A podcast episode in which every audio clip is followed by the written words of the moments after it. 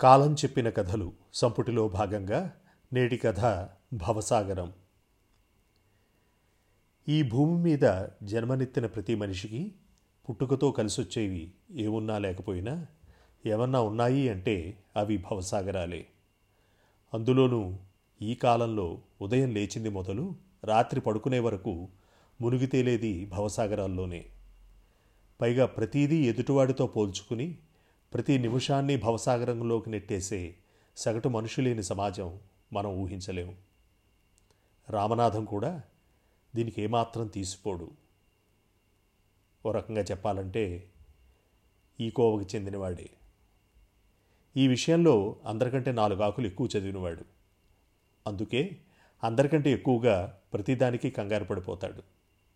అతని మాటలు ఎలా ఉన్నా ఇంట్లో వాళ్ళకి మాత్రం ప్రతిరోజు ప్రాణ సంకటమే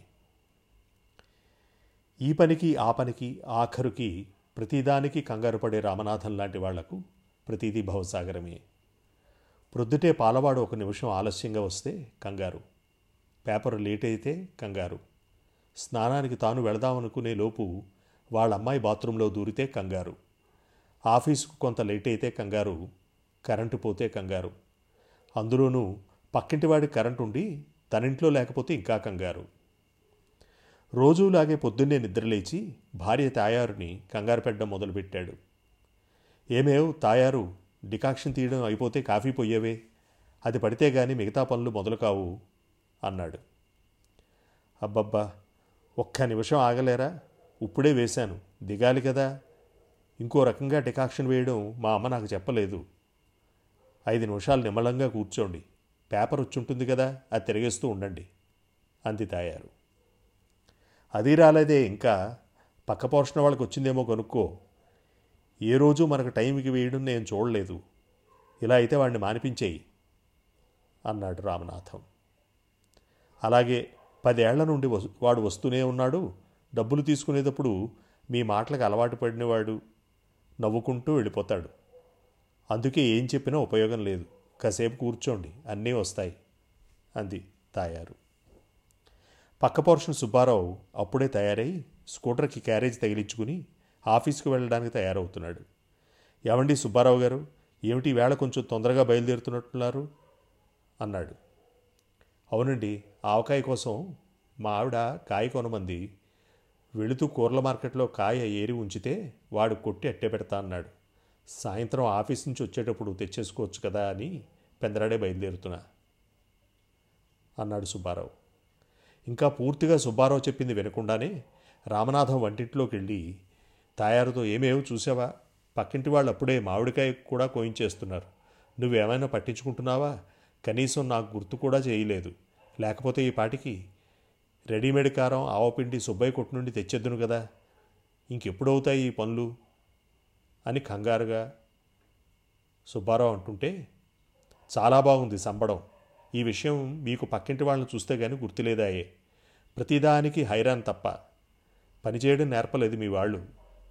అంది తయారు. మీ సంగతి తెలిసే నిన్న సాయంత్రమే సరుకులు కొని తీసుకొచ్చాను. మామిడికాయ ముక్కలు కొట్టి కొట్టించి పట్టరండి. రాత్రి కలుపుకోవచ్చు అంది. ఇప్పటికే ఆలస్యం అయిందంటుంటే ఈ పనులు ముందు రోజు చెప్పాలి. నేను కూడా సుబ్బారావులాగా పెందలగాడిని వెళ్ళేవాడిని కదా. ఆఫీస్ కూడా టైంకి వెళ్ళాలి కదా. అన్నాడు రామనాథం. అయినా ఓ పక్క రేపటి పరిస్థితులు ఎలారా దేవుడా అనుకుంటుంటే మీ ఆవకాయ గోలెట్టండి అంది తయారు. రేపటి పరిస్థితికేమో అన్నీ బాగానే ఉన్నాయి కదా. ఏం బాగు? మన వాడి టెన్త్ రిజల్ట్స్ వచ్చేలోపు ఇంటర్మీడియట్లో సీట్ చూడాలి. నారాయణానా చైతన్యానా భాష్యమా ఫిడ్జీనా? ఇలా ఆవిడ లిస్టు చెప్పుకుపోతూ ఉంటే రామనాథానికి ఒక్కసారి పిడుగుపడ్డట్టయింది. అసలు విషయం అదే కదా. కిందటి నెల వాకపు చేయడానికి వెళితే ఎవడూ రెండు లక్షలు తక్కువ చెప్పలేదు. సుబ్బారావు ఎంతైనా తెలివైనవాడే. ఆరో తరగతిలోనే వాళ్ళ అబ్బాయిని నారాయణలో పడేశాడు. ఇందులో ఎవరు బాగా చెప్తారో ఎవరు తోపో ఇప్పటికిప్పుడు ఎలా తేల్చేది? టీవీ చూస్తే అందరికీ ర్యాంకులు పంటైనాయే. రామనాథంలో కంగారు మొదలైంది. ఆవకాయ మాట సరేలేవే ఈ సాయంత్రం ఏదో కాలేజీకి వెళ్ళి సీటు సంగతి చూసొస్తా అన్నాడు. ఆఫీస్కి వెళ్ళిన రామనాథం చుట్టూ ఉన్న తోటి ఉద్యోగస్తులను అడుగుతూనే ఉన్నాడు. ఎందులో బాగుంటుంది అని. ఇంతలోకి కోటేశ్వరరావు వచ్చి చెప్పాడు. అయ్యా రామనాథం గారు సీట్ గ్యారంటీ స్కీమ్లో పడేయండి. అన్నీ వాడే చూసుకుంటాడు అని. అందులో పడేసినప్పటి నుండి రామనాథానికి భవసాగరగలకు లోటు లేదు. వాళ్ళ అబ్బాయికి రోజుకో పరీక్ష.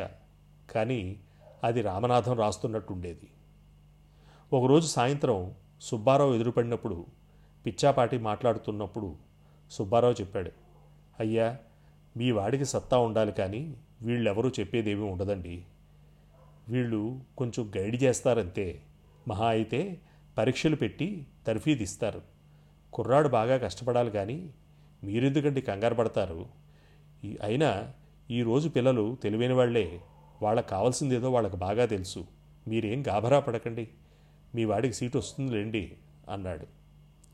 సుబ్బారావు చెప్తున్నంతసేపు కాస్త ఊరటగా ఉన్నా అందరితో పోల్చుకునే రామనాథం మాత్రం ఏమి సేతురా లింగా అనుకుంటూ ఎప్పట్లాగే భవసారంగంలో మునిగిపోయాడు. కాలంతో పాటు పయనిస్తూ మరో కథ వైపు.